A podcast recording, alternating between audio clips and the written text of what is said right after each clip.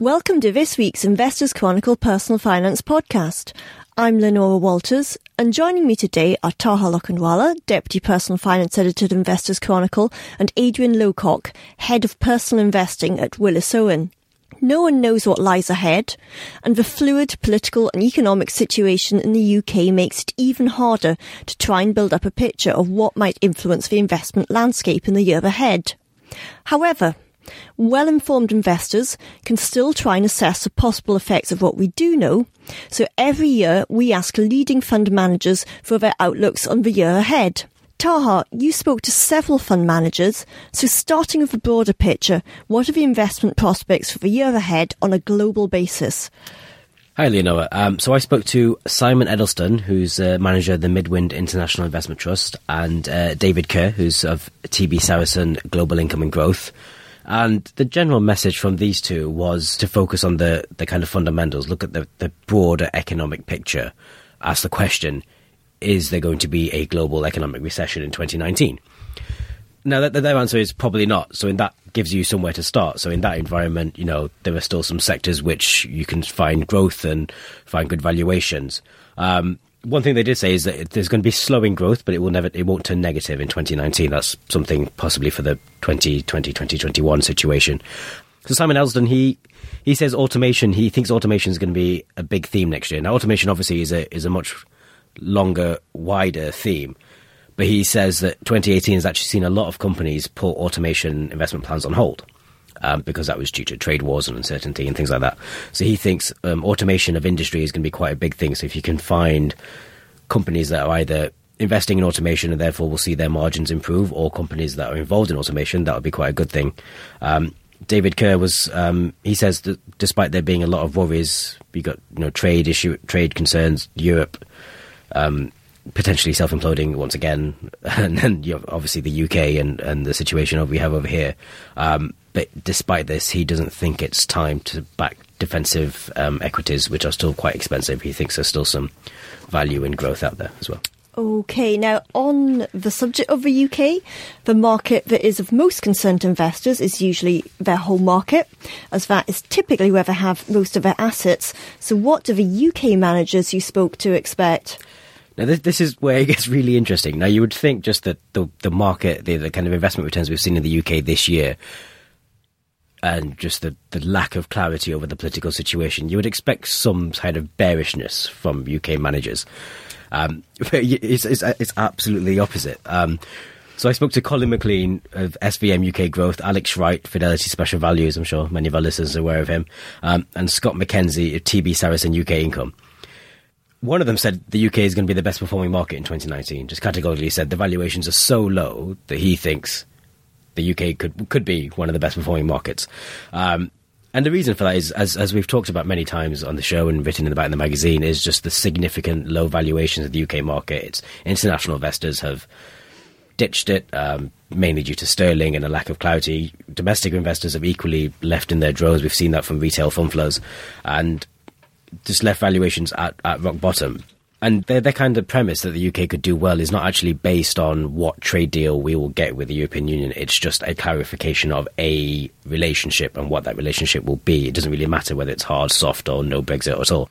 Colin McLean thinks that with real wage inflation at 3.3% and some clarity on how our, how we deal with the European Union, that should really help consumer stocks.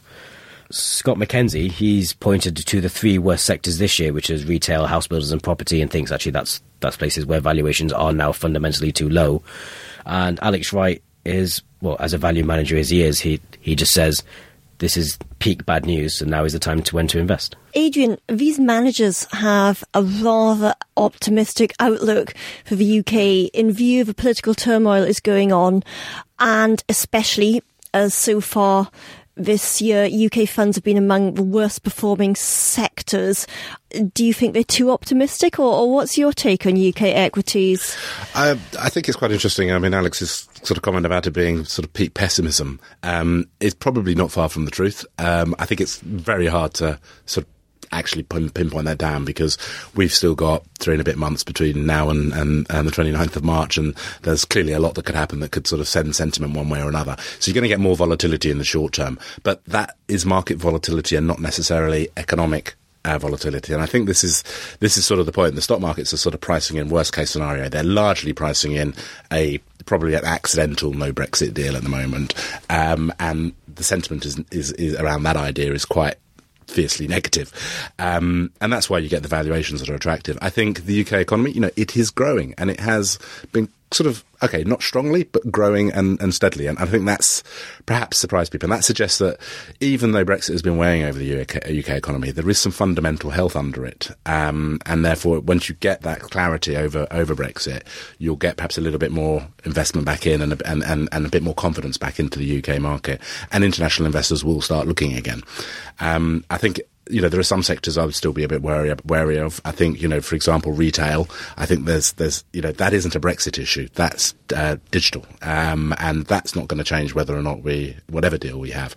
Um, but there are other areas that are clearly more domestically focused. The banks, the retailers, those, uh, so not the retailers, the um, house builders.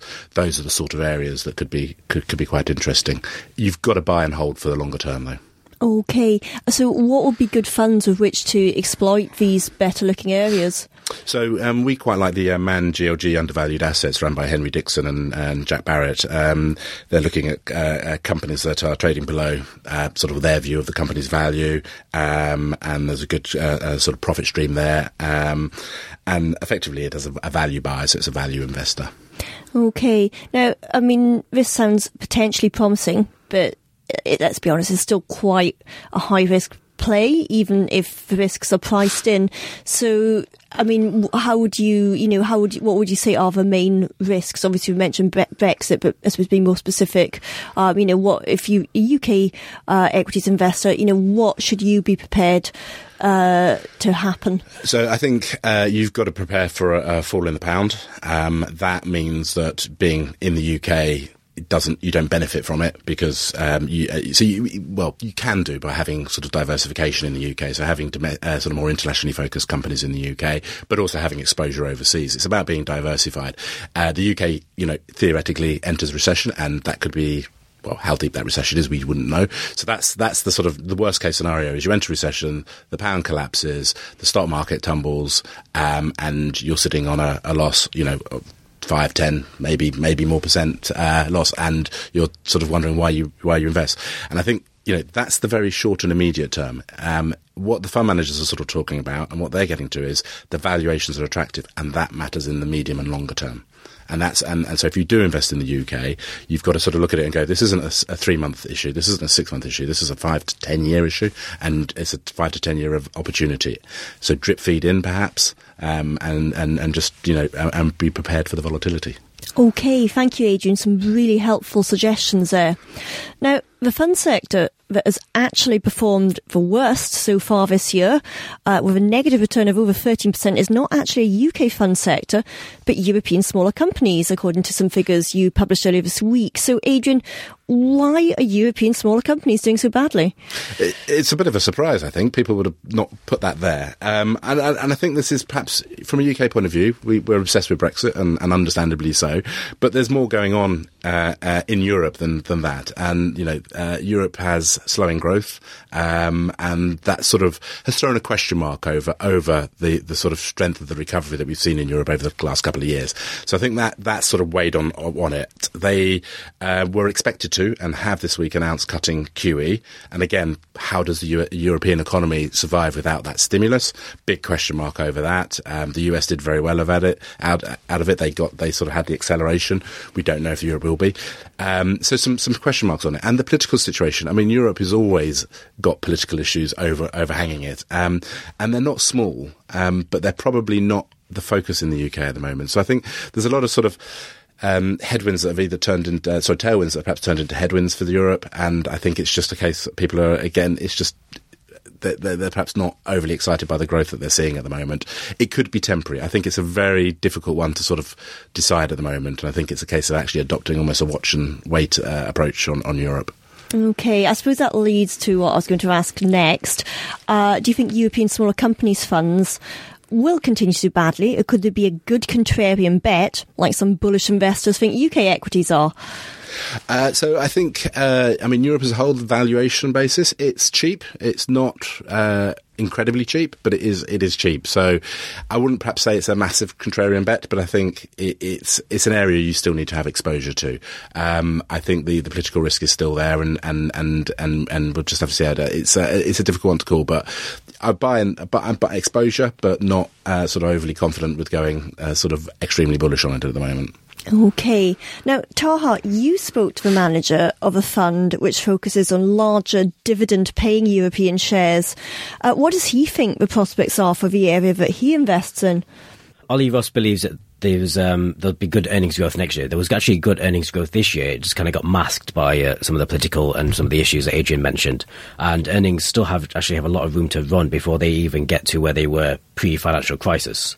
Um, and that's gonna that that will have to happen at some point. There is there is fundamental reasons for valuations to improve. It's just that they keep um, kind of self-inflicting wounds on themselves as a, as a continent, either, either via kind of politics or other things. But where he sees real value, and excludes the pun, is in in value. So European value valuations are now at rock bottom. Now. Mr. Russ is going to say this is because he is a, a European income value, a European income manager with a strong value bias but he's saying that you know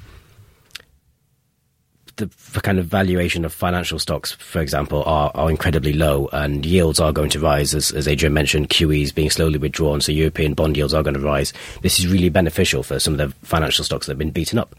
Namely, uh, insurers is where Mr. Russ is, is putting his bets. So, European insurers, you know, household names, AXA, Allianz, uh, things like that, these are, are good, strong companies that are only going to benefit if yields start to rise as well.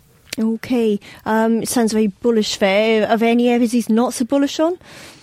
Uh, yeah, as as a value manager, again, he's um, it's a small sector, but still an important sector. Is, is European tech. Uh, that's where he's uh, he's not so keen. Um, and yeah, that's again mainly because he's he's fundamentally backing a value reversion in 2019. He expects value to outperform growth in 2019.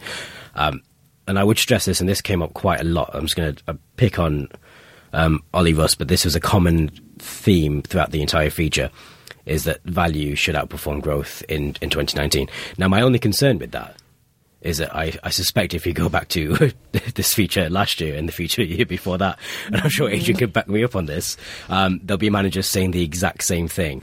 Uh, and I'm just, while they're fundamentally right, yes, at some point value will outperform growth, we are getting into a stop clock situation where if they just keep saying it every year, at some point they'll turn around and say, yes, we were right. But this ignores the fact that everyone has been back trying to, or buying into value funds for the last couple of years and underperforming significantly. And I'm not saying you shouldn't be doing that because, again, at some point value will outperform, but we can't keep kind of hanging our hat on this and expecting it to happen. So I just that's my my one note of caution. You know, you try and predict these, you'll get it right eventually. But you know, if you're building a portfolio, you have to have exposure to both at all times because you don't know when it will turn exactly, and it will probably catch a lot of people out by surprise, and it can turn quite quickly. Yeah. Um, on that note, um, would you agree that European financials look like they offer good value? Uh, that's a, an interesting one. I mean, I think European financials are still there, there's still problems in that, that sector. They're not uh, as far down the road, certainly as the U, U, uh, US financials, and not even as the UK financials at the moment. So I think they're cheap. I think there are going to be some opportunities there because as a value investor, you've got to get in early, um, but you know, there are going to be some value traps in there at the moment. So I think it's still quite a risky sector. Um, it is certainly a value sector, um, but you know, not not everything in that space is is necessarily actually a value investment.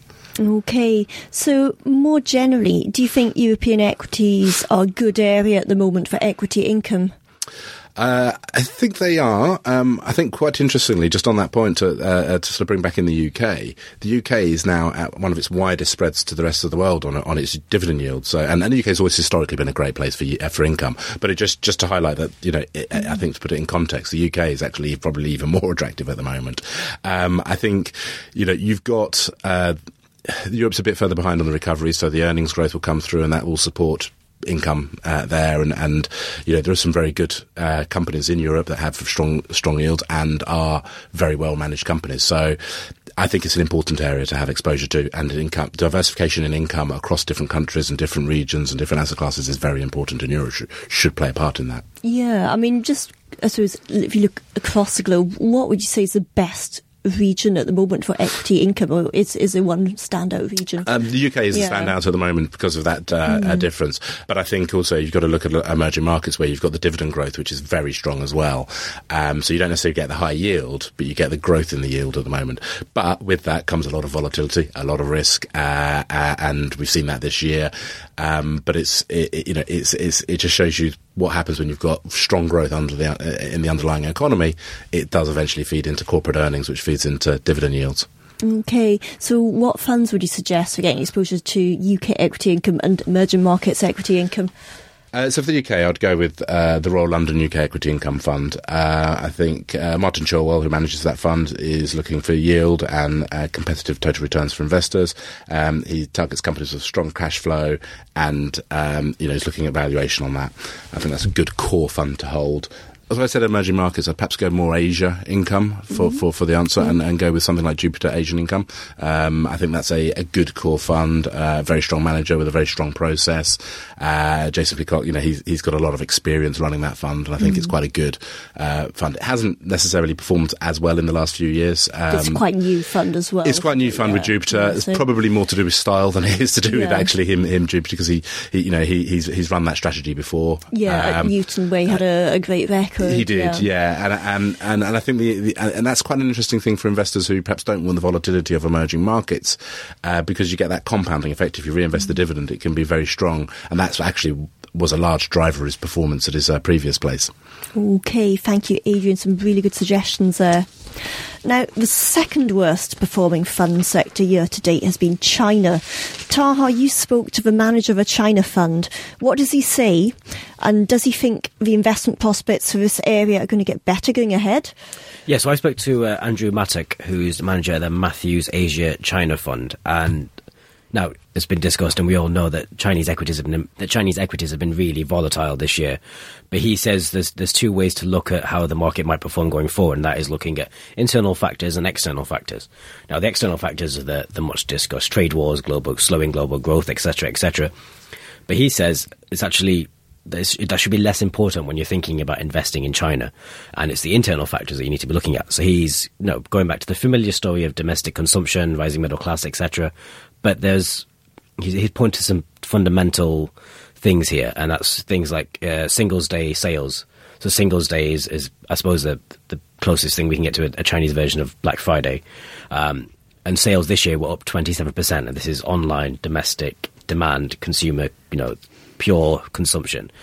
But the other thing he's looking at is kind of um, demographics and, and geography. So, tier three cities, he says. So these are tier one is Beijing, kind of you know cities with more than 50 million people. Tier two is perhaps three to three to 10 million people. Tier three cities is 150,000 to three million, and there are hundreds of these cities. Like think about these are these are cities from anywhere between Chelmsford and bigger than Birmingham, and there's hundreds of them, and they are historically underserved, but yet they are growing, and there's there's people there who have whose income is growing and they've got no way to spend it. And he says if you start following that demand and that trend, these cities will eventually become served by everything that is consumer. That and he he, he writes, you know, there's anything from a dating app to an Indian takeaway, and if you just look at that growth, you can't you kind of can't ignore the opportunities there for companies to exploit that. And he says that's where that's where you should be looking at. And his other point is the valuation, like stock valuations, are about 2008 levels,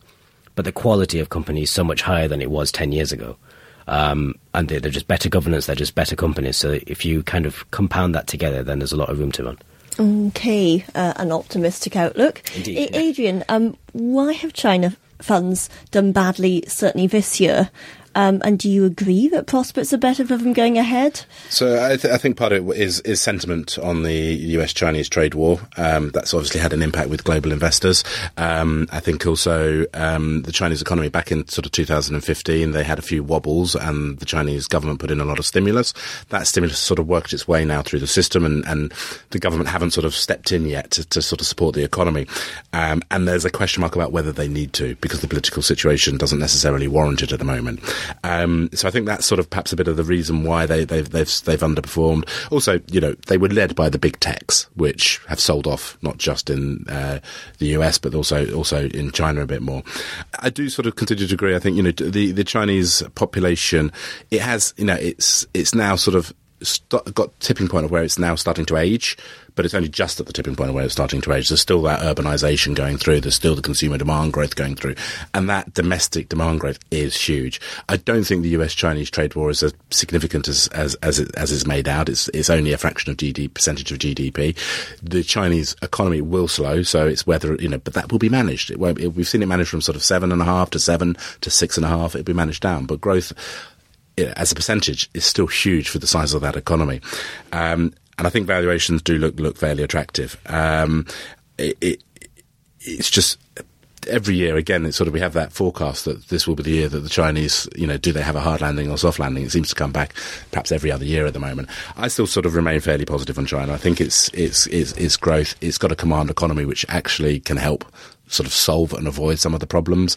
Um, and it's got a government in place who's looking at the the uh, the shadow banking system and trying to sort of find ways to deal with the sort of large debt issue that it has. Okay, so there's a strong growth argument for China.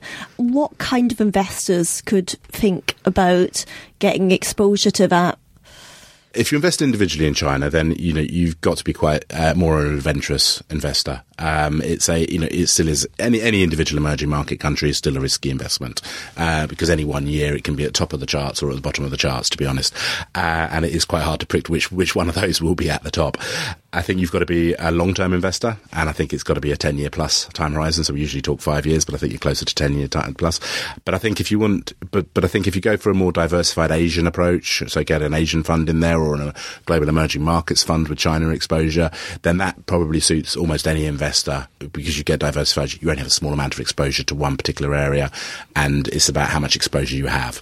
Um, so it should form part of a portfolio. It's just how much and, and how you access it. Okay, and any funds you'd like to highlight? We quite like the First State Asia Focus uh, uh, Fund. Uh, this is run by Martin Lau. Uh, First State have got a great track record of emerging markets and Asian investing. Uh, they've got a very established process, and uh, they've got a very a very strong process. Um, so I think that would be quite an interesting fund. They they also offer a first state. First state also have a Greater China fund if you want direct exposure to the to the region, and that's again a very established um, uh, fund with with a strong process and. Um, piggybacks off the same research um, yeah. and, and, depth of knowledge they have in the region. Yeah, but obviously for higher risk investors. I would say so, yeah. Yeah, okay. Right, now we've been talking a lot about areas that haven't done so well, so let's look at something a bit more positive. An area that's been performing very well is technology shares and the best performing fund sector year to date, according to Willis Owen statistics, is technology and telecommunications. Adrian, why is this? And do you think technology funds can continue to make strong returns? So this this has been um, the, the, the, sort of fundamental driver behind it is we've been uh, since the financial crisis we haven't really seen much growth, um, and uh, there wasn't a lot of confidence in the system, not a lot of confidence amongst investors either, for that matter. Um, and eventually, after a few years, sort of clamped onto the fact that there are some very, very strong growth figures coming out of some of the tech giants. Uh, and that has basically led to some incredible performance for them. Now, I think at the beginning of 2018, we saw that just go through just the, pace of acceleration in 2017 and 2018 of the, of the share prices of some of these was phenomenal.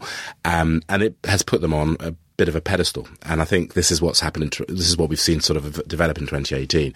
The valuations of some of them got extremely high and they got to the point where the growth was there, but the growth was priced for, for perfection. So the tech company had to hit targets and, and, and not just hit targets, beat them, smash them.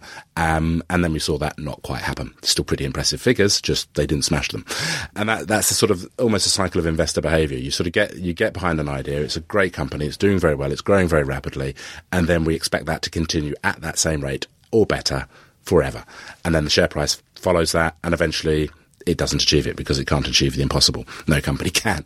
Um, and the share price then comes back to earth a bit. Um, so that's that's sort of what's happened in 2018. Um, and you know the price you pay for any company does matter on your returns because effectively you're buying, you're paying a multiple of future returns. So the more you pay, the longer you have to wait to get your returns effectively. Um, I think the growth of tech companies is still going to go and it's still going to be there. It's just a case of uh, you have to choose your entry levels. It'll probably broaden out a little bit. It was very much led by the, the sort of the giants, the FANGs of this world, um, and I think it'll broaden out. Uh, you know, tech is going to enter so many different companies, and it might not just be a tech company. It might be if, if you take um, uh, Lindsell Train, uh, Nick Train runs the Lindsell Train Fund. You know, it, one of the themes he looks at is the digitization of everything, uh, how digital will affect any company. So he owns Pearson, which has been a trouble stock for him, but it's digitizing its back, uh, its, its, technology and its services. You look at RELX, it's digitizing its its services, and, and, and you know if they get that right, then they're, they're, they're not necessarily tech companies, but they're utilizing tech to make a very competitive business. Okay, so um, slightly broader than your traditional ones. I suppose the question is, um, like you said, the area has done well. Is it too expensive to add new money to tech, and particularly particular traditional, I suppose, tech companies? Um, I don't. I don't think it necessarily is. I think what you may have, what you risk is if, if you buy if you bought sort of a few months ago at the peak, so sort of August time, maybe you'd be you'd be nursing some heavy losses in some areas. But it, um, uh, I think you'll get volatility in it. Um, I think some of the tech companies are still quite cheap on, on paper. I mean, uh, Apple's not ever been particularly expensive this year, yet it, its share price continued to rise. Um, and some people don't necessarily have a as rosy outlook on Apple because it could be that we've reached peak iPhone.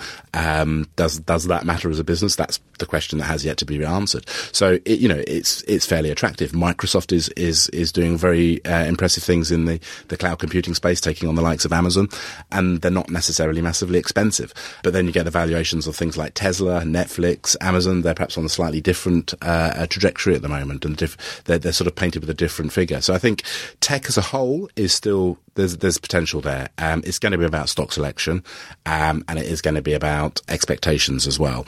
But the, the, you know tech is here. We're we're in that. It's going to impact on every industry one way or another eventually, and there are going to be some fantastic opportunities for companies in that. Now, Taha, you spoke to a tech fund manager. How does he think things are going to go? Um, so this is quite interesting because uh, despite his, his sector doing quite well, and the, this was uh, Walter Price of the Allianz Technology Trust, he he was quite bearish compared to our UK and China equity managers. But he says so. We've seen some struggles in recent months. So some of the, the returns that we saw in earlier 2018 has, started to come off, as Adrian mentioned. He he actually expects that to continue. Uh, until around um, June next year, he thinks that the momentum, the kind of downward momentum that you're seeing in terms of uh, kind of valuation concerns on tech stocks, that's going to to carry on. But what he does say is that that will then change about the halfway point in 2019 because and it goes back to what Adrian was saying as well about cloud computing and cloud spending.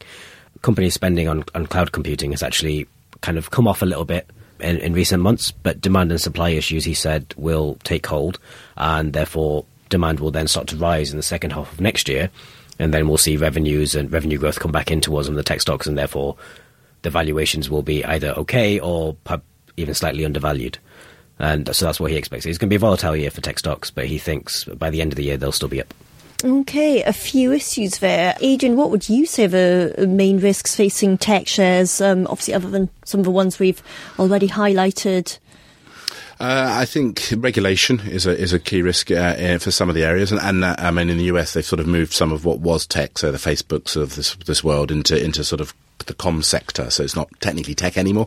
Um, but regulation in that space is going to be big. Uh, I think that's going to be a big issue. Um, obviously, in the US, with the likes of Amazon and, and you know Donald Trump's made a few swipes at him at them on Twitter, uh, amongst everyone else he makes swipes at. Um, there, there, could be a, an issue there. You, you, you don't know. Um, there is that sort of monopoly dominance that they have, which could result in a breakup. Um, I doubt that's going to be an issue in the short term, but longer term, regulation I think will also be longer term. Valuations is the fundamental thing though, and that's why you, you, you, this sell off at the moment that you've seen, very hard to see where the bottom of it will actually be.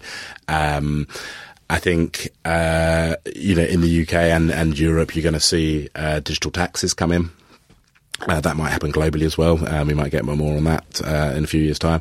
So I, I, think it's not all one way for these tech giants, um, but I think also the, just the, the, sheer pace of evolution of ideas and, and and and and then bringing this into the commercial world says there's going to be opportunity. Okay, and um, just finally, would you say it's better to get exposure via a dedicated fund, um, such as the one Walter Price runs, or is it better maybe to get a, a broad fund, perhaps like the Lindsell Train Fund you mentioned, um, and have a bit of exposure but not too much exposure? So I think um, I would take the uh, manager's uh, view on that. If, he, if he's saying, you know, you know, it's going to perhaps turn around mid next year. If you want direct exposure, perhaps wait till then.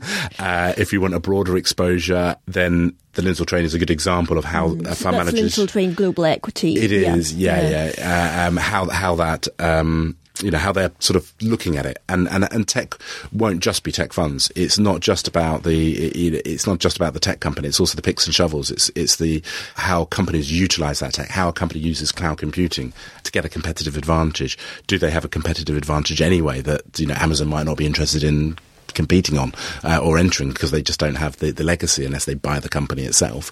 So you do need to just always remember, you know, don't just buy the sector, buy the, the, companies that can sort of benefit from the chain, if you like. And I think that's where Lindsell Train would come in and, and you know play the digital theme. Thank you, Adrian. Some really interesting insights into markets in 2018 and helpful pointers on what might lie ahead in 2019. That brings us to the end of today's show, but see today's Investors Chronicle or the website for a full roundup of fund manager outlooks in 2019 on areas including global equity income and growth, UK income and growth, emerging markets and bonds. Also see this week's fund section for some suggestions on how to tap into dividends from across the world. Thank you for listening and have a very Merry Christmas. Even when we're on a budget, we still deserve nice things. Quince is a place to scoop up stunning high-end goods for 50 to 80% less than similar brands. They have buttery soft cashmere sweaters starting at $50, luxurious Italian leather bags, and so much more. Plus, Quince only works with factories that use safe, ethical, and responsible manufacturing. Get the high-end goods you'll love without the high price tag with Quince. Go to quince.com slash style for free shipping and 365-day returns.